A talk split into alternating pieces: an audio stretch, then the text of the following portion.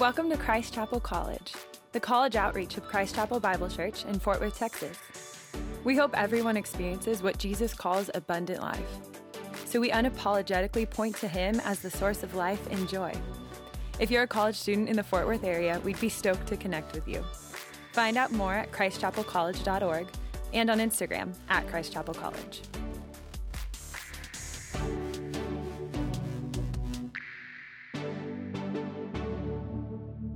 Nathan. I'm one of the pastors here on staff with Christ Chapel College, um, and I'm glad you are all here. Um, I love worship. I love playing. I'm a musician myself. And a year ago, this time, literally last year, uh, Brett knows this because I talked to him about it. I came to the conclusion that I needed a keyboard. Um, I grew up a musician and grew up a percussionist. Part of what brought me to TCU was that I had an opportunity to be on the drum line wasn't that good. Uh, I you, some of you have seen me play guitar here. I get to lead worship every now and then, but I grew up as a musician. Part of what that meant uh, as a drummer and a percussionist, it's not just banging around on drums and practicing rudiments and rhythm. Part of it is getting on a keyboard and learning music theory and learning how chords work together and learning scales and and you practice all that uh, every day. You practice the basics a ton. David gets it. Um, a year ago, I was like, man, I have been removed from that world for a little while now, and so I should get a keyboard and start practicing that again, just in case I Brett gets sick and I need a lead on the keys or anything like that. I want to be ready. And so I kept talking about how I wanted a keyboard, and so for Christmas, my wife lovingly bought me a keyboard. I was like, this is awesome. Take a stab at how many times I've used that keyboard since then. Three three whole times I've used that keyboard since last Christmas. Twice in the week that I was given uh, given it, and then once sometime between now and then in some divine moment of inspiration and motivation. Uh, I haven't used that keyboard at all. It sits in our guest room, doesn't really collect dust because I wipe it off every now and then, but it still just stays there. Um, that counts, right? I haven't been living in the light of the fact that I have a keyboard, and I find myself thinking, man, I wish that I like knew how to play this. I wish I knew how to do that. And I wish I remembered my scales. And I'm like, Yamomo, there's a keyboard in your guest bedroom. Just go do it. But I don't live as if I have a keyboard. And this gift that I have been given isn't actually of any use to me. And that is a very silly illustration of, watch this smooth transition, of the gospel, right? Um, I think that it is so easy to not live in light of the realities of the gospel. That's kind of what we're talking about today. We have already talked about how the gospel, when we first opened up the book of Galatians in chapter 1, Ben told us how the gospel literally means good news. But the question then becomes okay, what in the world do we do with that good news, right? The big question in the book of Galatians that Paul is answering is how do we live in light of the good news that Jesus Christ has died and then been raised from the dead? And the question that we are answering today is what does gospel rooted living look like? What does living by faith in the gospel actually look like? So, we are picking up in Galatians chapter 2, verse 11. We're going to read all the way through 21. If you don't have a Bible, it'll be on the screens. If you do have a Bible, uh, join me as we read. It says, But when Cephas, uh, which is another name for Peter, when Cephas or Peter came to Antioch, I opposed him to his face because he stood condemned. For before certain men came from James, he was eating with the Gentiles, but when they came, he drew back and separated himself, fearing the circumcision party, which sounds like a pretty terrible party. And the rest of the Jews acted hypocritically along with him, so that even Barnabas was led astray by their hypocrisy.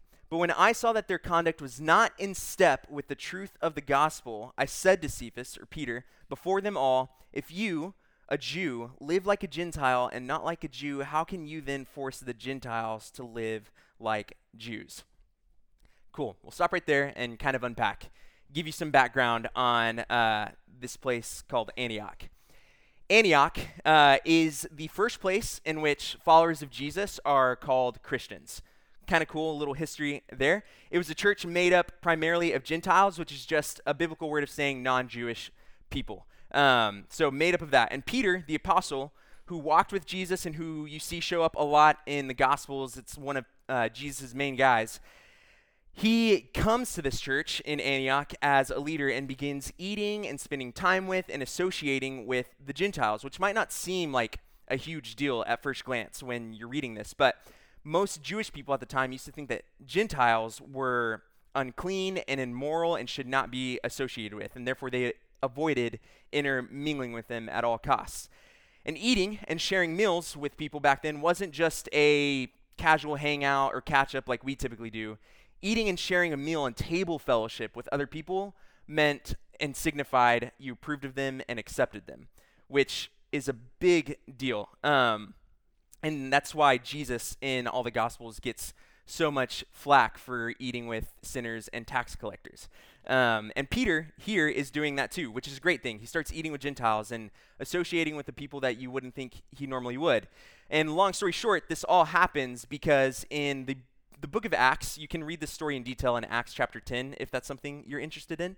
Um, but this guy named Cornelius, who is a Gentile, non Jewish guy, has a dream and a vision from the Lord. He's like, hey, you should reach out to this guy named Peter, have him over for dinner. Meanwhile, at the same time, Peter is having a dream and a vision from the Lord.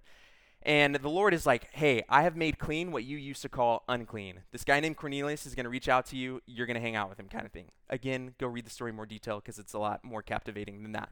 But Peter ends up going. He preaches the gospel to Cornelius, his whole family, all these Gentiles, and they receive salvation and they receive the Holy Spirit. And it's this massive deal that just goes to show that Jesus came not to just save the Jews, but to save everybody, and that salvation is offered for everyone. And then that leads us to this incident. He goes, he does ministry to uh, the Gentiles, comes to Antioch, he's associating with them, and then something happens and he stops associating with them. These people come in front of him and he's intimidated by them and he's like, You're right, I'm gonna dissociate myself from this. And so Paul is calling him out and he's saying, Dude, what happened? And if you were here last week, you remember the story of Paul.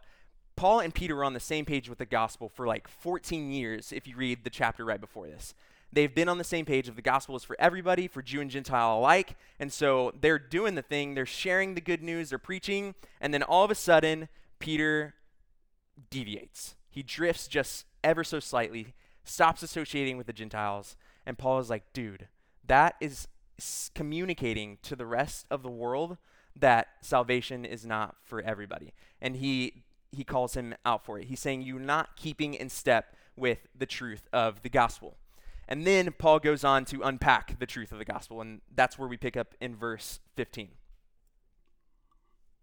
Verse 15 says, We ourselves are Jews by birth and not Gentile sinners. Yet we know that a person is not justified by works of the law, but through faith in Jesus Christ. So we also have believed in Christ Jesus in order to be justified by faith in Christ and not by works of the law. Because by works of the law, no one will be justified. Stop right there. We see here in these two verses, 15 and 16, this idea of justified by faith. We're going to unpack that big, super churchy word. But you are justified by faith. These two verses are actually one big, long sentence in the original language, and they are essentially a one sentence summary of one of the most crucial realities of the gospel. And it's this thing called justification, which again is a mega churchy word. Um, but the author Paul puts this massive theological doctrine, justification, in that's taught in the Bible into a single, understandable, very clear and articulate nutshell. And again, I believe it is crucial to our understanding of the gospel. So, what does it mean? Uh, let's define it.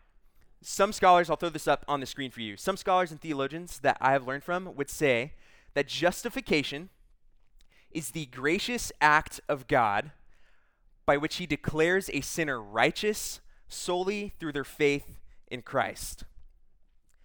The gracious act of God by which he declares a sinner righteous solely through their faith in Christ. In other words, it's how we are made right with God, or made righteous is a, the way he says it here, which means to be put in right standing before God. And what I want to break down and what I want you to notice is how the text says that a person is justified through faith in Jesus. And if you are an underliner or a highlighter and you have your own copy of the Bible or you take notes, I want you to go ahead and highlight every time that you see the phrase through faith or by faith. At any time in this passage, anytime in the book of Galatians, it's going to pop up over and over again through faith and by faith. Um, and what we're going to see is that faith is both the basis and the means of our justification. Um, and it'll help us understand what justification is. Um, it is through faith and by faith that we are made right with God and are justified before God. Let's unpack that. First, with the basis. Look at verse 16 again. Uh, verse 16, just the first part, says that we know that a person is not justified by works of the law, but through faith in Christ. Depending on uh, what translation of the Bible you have, if you have one different than the one we're reading here, it might say that a person is justified because of Christ's faithfulness or something to that effect. Um, there's even a footnote that says that's a translation in my Bible, and that's a way that it's commonly translated from the original language. And I think that's interesting because it makes clear the point that you are not justified because of what y- you could do or what anything that you could do in your own power, but what Christ has done for you. You're not justified because of your faithfulness to God, but because of Christ's faithfulness on your behalf, which ultimately led Jesus, led Christ to the cross and pay the wages of sin on your behalf. Um, which, by the way, Romans tells us that the wages of sin, which sin being not this thing that you do or don't do or whatever, but this unescapable condition of our hearts, all of that leads to death. And then every one of us has sin and we fall short of God's holiness. We all have sin, and that sin leads to death, which means, therefore, we could never make ourselves right with God on our own. Nothing that we do, no amount of good ethic or moral behavior, only what Christ has done for us on our behalf. And that and that alone is the basis of our right standing with God. What Christ has done for us is the foundation. Uh, look at the rest of that verse, though, uh, 16. It says, So we have also believed in Christ Jesus in order to be justified by faith in Christ and not by works of the law, because by works of the law no one will be justified. And it becomes clear here in the rest of this verse that the means of justification, meaning the method, uh, how we receive it, is by faith or through faith and what Christ has done for, for you, meaning it is the method and the constant act of, right? It's a continuous thing of trusting in the fact that Jesus wrapped himself up in skin to conquer a death that you could never escape from and was inevitable for you. The basis, the reality, is that he actually did that, right?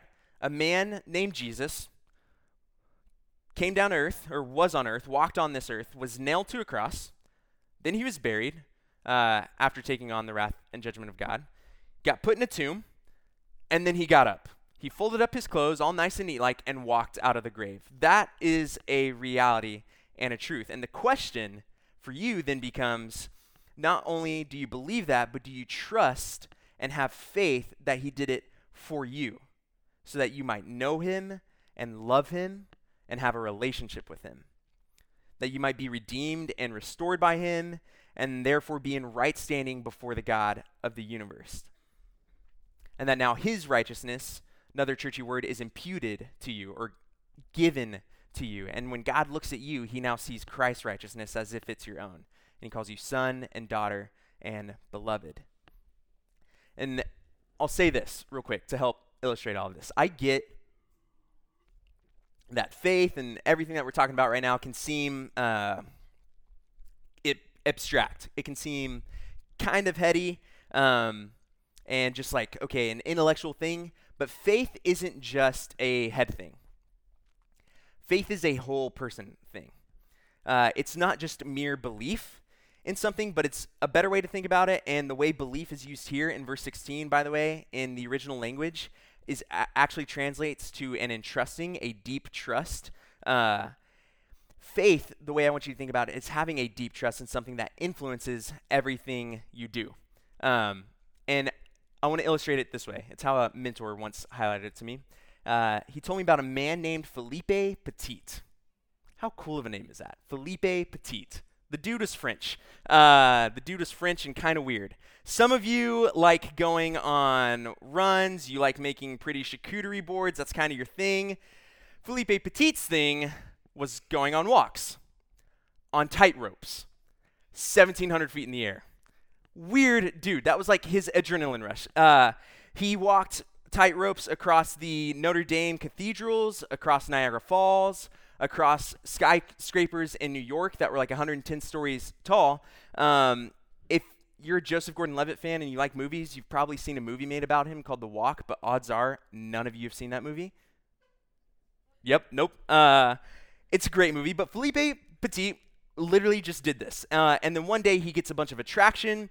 Uh, he's in New York. He's walking from uh, skyscraper to skyscraper, and he does it multiple times, eight times to be exact. And at one point, he literally like is in the middle of these two buildings on this tiny little tightrope, and he lays down to take a break and catch his breath it's bizarre. Anyways, all these people gather to uh, to see him, and the reason I'm bringing this up is because I think that we often can confuse faith with just mere belief. Here's what I mean: if Philippe Petit, our beloved Frenchman, walks from one skyscraper to the next, right up to you, and then says, "Hey, do you think I can walk back across?" You would say, Yes, I believe you could walk back across. I've seen you do it eight times. I believe you can do it again. Obviously, that's belief. But faith goes a, a whole other level when he walks up to you and says, Okay, get on my back. Now, Philippe Petit is asking you to put your life on the line, literally. Uh, faith isn't just this intellectual heady thing where you simply believe in something, right? Like, I believe that George Washington was the first president. I believe someone just dropped their pin. I believe uh, that some people out there believe that Whataburger is still better than In N Out, which is not the case, and I'm from Texas. I believe all those things, but they don't change anything about me. Faith goes a step further and says that I believe it so strongly that I'm going to bank my life on this. I can believe, you can believe in the tenets of the gospel. You can believe that a man named Jesus was nailed to the cross, buried, and then rose back uh, from the grave and walked out of a grave. You can believe all of that. You can believe that the tomb is empty, that it's true, and you can still not put your faith in it. Faith is saying that I believe it so strongly that I'm banking my entire life on it. That is the faith and the belief that Paul is talking about here. And so, again, the question then becomes Am I actually trusting in Jesus and what he's done, and relying on him, and clinging to him, and banking my life on him? That is what makes us righteous before a holy and perfect God. That faith is what gives us right standing and is how we receive justification, as the text is saying. Now, kind of transition, unpack more of this. Paul ends up writing another letter after the letter to the Galatians, this time to the Romans. Uh, and in it, in chapter 1, verse 16, you don't have to flip there, uh, but you can write it down, Romans 1.16, if you want to. He says, I am not ashamed of the gospel, for it is the power of God for salvation to everyone who believes or banks their life on it both to Jew and also to Gentile. For in it the righteousness the righteousness of God is revealed from faith for faith. As it is written, the righteous shall live by faith. So, we just unpacked what it means to be justified by faith. But what does it mean to actually live by faith? Let's pick up in verse 17. Verse 17 says, But if in our endeavor to be justified in Christ, we too were found to be sinners, is Christ then a servant of sin? Certainly not. For if I rebuild what I tore down, I prove myself to be a transgressor. For through the law I died to the law, so that I might live to God. I have been crucified with Christ. It is no longer I who live, but Christ who lives in me. And the life I now live in the flesh, I live by faith in the Son of God, who loved me and gave himself up for me. I do not nullify the grace of God, for if righteousness were through the law, then Christ died for no purpose. Great chunk of scripture. Uh, we see that not only are we justified by faith, but we live by faith. These verses answer the question of what does gospel rooted living look like? What does it look like to live out the gospel and live by faith in the gospel? You see, faith isn't just about how we become accepted by God, right? Which is what a lot we talked about last week. It's not just about how we're justified and it's a one time thing. We've received salvation, we are now accepted. The gospel isn't just how we receive salvation, but it's how we continue in the Christian life and live out our salvation. Faith in the gospel, big misconception, isn't just how we receive salvation, but it's how we live out our salvation, which is monumental. It is how we navigate and live every moment of every day. It is how we lead our lives. Romans 5, again, another one of Paul's letters, talks a lot about receiving the free gift of righteousness and justification through one man named Jesus, is the whole argument he builds around, and how that free gift is grace. And it's wonderful and it's good, and we should cherish it and live in that grace. But immediately, Romans 6, Paul says something very similar to what he's saying here in Galatians. He says, What shall we say then, now that we have received this grace? Are we to continue in sin? By no means, certainly not. How can we who died to sin still live in it? Consider yourselves dead to sin and alive to God in Christ Jesus. It's kind of like the keyboard, to go back to that silly story of me not using my keyboard. I was gifted a keyboard and I don't even use it. I don't live in the light that I have a keyboard. Maybe that is a silly illustration, but the point is we what use is a gift if you never use it or live your life with it? And I think what isn't a silly illustration is that we often find ourselves, or at least I find myself, coming back over and over and over again to my prayers with God and just talking to myself of, man, I wish I wasn't so selfish. I wish I was more patient. I wish I was kinder. I wish I could love that person better than I do. I'm always rude to them. I wish I wasn't stuck in this sin pattern. I wish I wasn't addicted to this or that. I wish I could find freedom. And we do that because we forget that Christ walked out of the grave and now his Holy Spirit lives inside of us. We forget that his death and resurrection purchased life and redemption and freedom for us. What use is that truth if you're not living in it? in Christ, you are no longer bound by or dead to your sin, is what he's saying here. You are alive to God.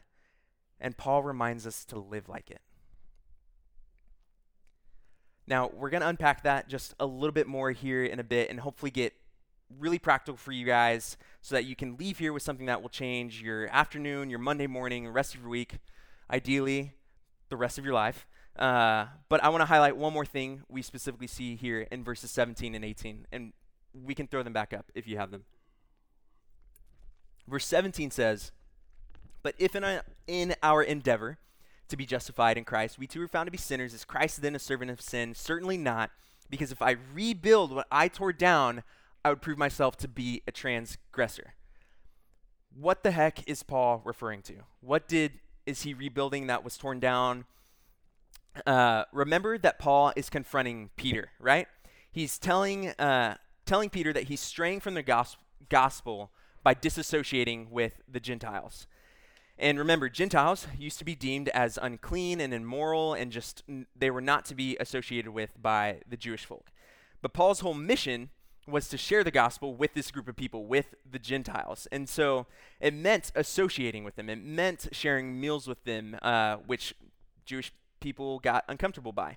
Um, and he, Peter, did that for a little while too, but that made Jews uncomfortable and uneasy, and Peter caved. Which, by the way, this is an interesting note that someone highlighted to me while I was working on this sermon. It says that Peter feared some people and therefore he strayed from the gospel, and it's the same thing that he did back when he denied Jesus, right? He feared people's perception of him and he said, Jesus, I have nothing to do with you. And I just think that is interesting to highlight. Um, but in these verses, Paul is acknowledging that to old, strict, law abiding, law observant Jews, which he used to be one, by the way, he could and would be judged a sinner because he was associating with Gentiles. He doesn't disagree with him of like, I can see why you would think that. But what he does push back on and disagree on is the possibility that his potential sin like behavior implies that Christ is then a servant of sin. He says, Sure, if I rebuild what God tore down, at, the, at that point, then would I prove myself to be a transgressor. If Paul would have withdrawn from associating with Gentiles like Peter did, he would have, in fact, rebuilt rec- what Christ died to tear down. Uh, but what exactly did Christ die to tear down? It's what Paul calls in another letter, not Romans, but Ephesians, the dividing wall of hostility. This is Ephesians 2 13 through 14. He says, But now in Christ Jesus, you who once were far off have been brought near by the blood of Christ. For he himself is our peace, who has made us both one and has broken down in his flesh the dividing wall of hostility by abolishing the law of commandments expressed in ordinances, that he might create in himself one new man in the place of two, meaning Jew and Gentile, so therefore making peace. Christ died and tore down the dividing wall of hostility uh, to create unity out of disunity no more Jew, no more Gentile. He goes on to talk more about that later in Galatians that we'll unpack in another sermon. But Jesus, uh, John 17, if you're familiar with that, prays this long, lengthy prayer right before he goes to the cross. And in it, he prays for the unity of believers, that they might be unified in his name. Uh, here's an interesting thing, or an interesting note that I want you to take about unity, uh, to be clear. It's how a mentor used to explain it to me. Unity does not mean sameness. Unity means oneness. Oneness, not sameness. Unity doesn't mean that Jews will stop being Jews and be like Gentiles or vice versa so that they will all look the same. Unity doesn't mean us being best friends with each other and everyone. Unity doesn't mean that we're all going to go to the same party together, ride in the same car together, be included in each other's plans 24 7 all the time, and act the same, live the same life, everything like that. Unity is not about sameness, it's about oneness. The unity Jesus prays for is that despite our differences, our friend groups, our college football allegiances, if you're A&M, I'm so sorry, despite our racial and ethnic backgrounds, our upbringings, our stories, our sin struggles, our stages of life, or our, even our stages of discipleship to Jesus, despite all of that, we are unified by the gospel of Jesus Christ, who loved us and gave himself up for us. We're not made the same, but we are made perfectly one. And in that prayer in John 17, John says that because we are one, the world may know that Jesus loved us and gave himself up for us. Life in union with Christ, being crucified with Christ, and living on with Christ results in union and unity with other believers. That's how the Christian life and biblical community is designed. Okay, time to get practical. What do we do with all this? Time's running out. What does gospel rooted living actually look like? It looks a whole lot like the cross. Read 220 again. I've been crucified with Christ. It is no longer I who live, but Christ who lives in me. And the life I now live in the flesh, I live by faith in the Son of God, who loved me and gave himself up for me. I have been crucified with Christ. Gospel rooted living, living by faith, leads to a crucified life. Daily. Remember, the gospel is not just something that you receive once and then pass on and share with other people, which you should do that. But the gospel is a daily nourishment for your own soul, and it is a daily crucifixion. Luke 9:23 Jesus says, "Whoever wants to be my disciple and experience my life must deny themselves and take up their cross and follow me. This means that the gospel will absolutely push back on your selfishness. It will absolutely push back on your ego and on your pride and on your comfort. Because the call as a follower of Jesus, the challenge, the invitation, is to not be bound by the self promoting, self protecting, self preserving ways of the world, but to die to self. Complete opposite, completely counterintuitive, which means that we constantly pray and also, therefore, act on God, not my will be done, but your will be done. God, more of you, less of me. It's a daily crucifixion. And friends, if there is no dying to self in your life, there might not be gospel in your life. If there's no dying to self in your life, then your life doesn't look like Jesus. So, gospel rooted living is a crucified life. Now, let's say you're doing that. Let's say you're walking the walk, you're doing the thing, you are going. What happens when you stray? When you fall out of step, like Peter did, and you, you have a minor snub or a major snub? What happens when you find yourself buried in guilt and shame and regret, or just simply find yourself discouraged and defeated?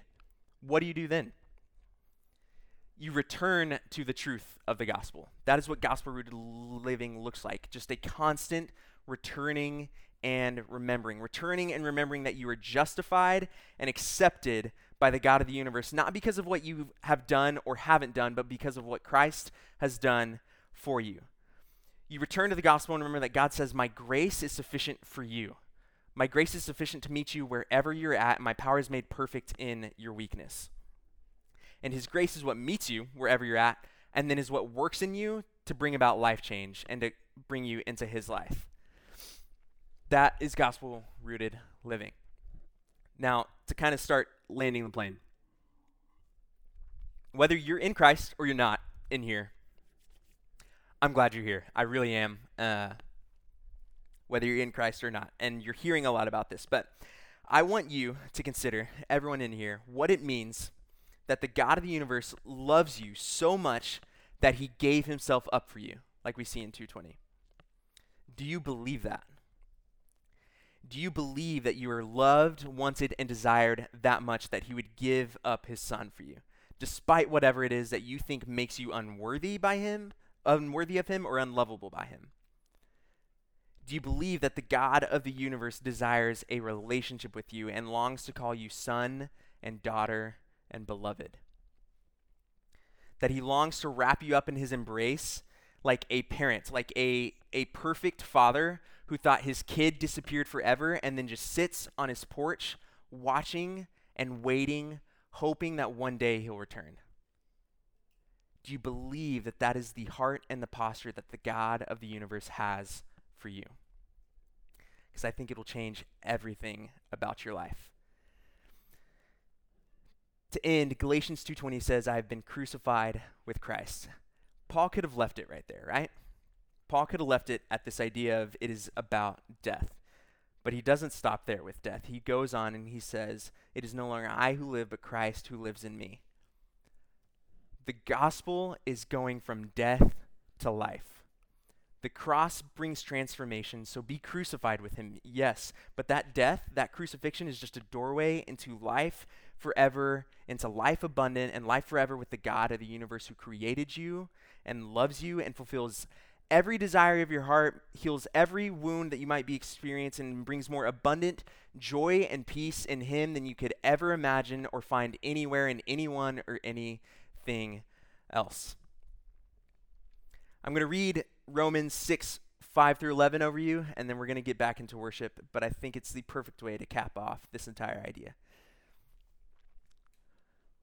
It says, For if we have been united with him in a death like his, we shall certainly be united with him in a resurrection like his.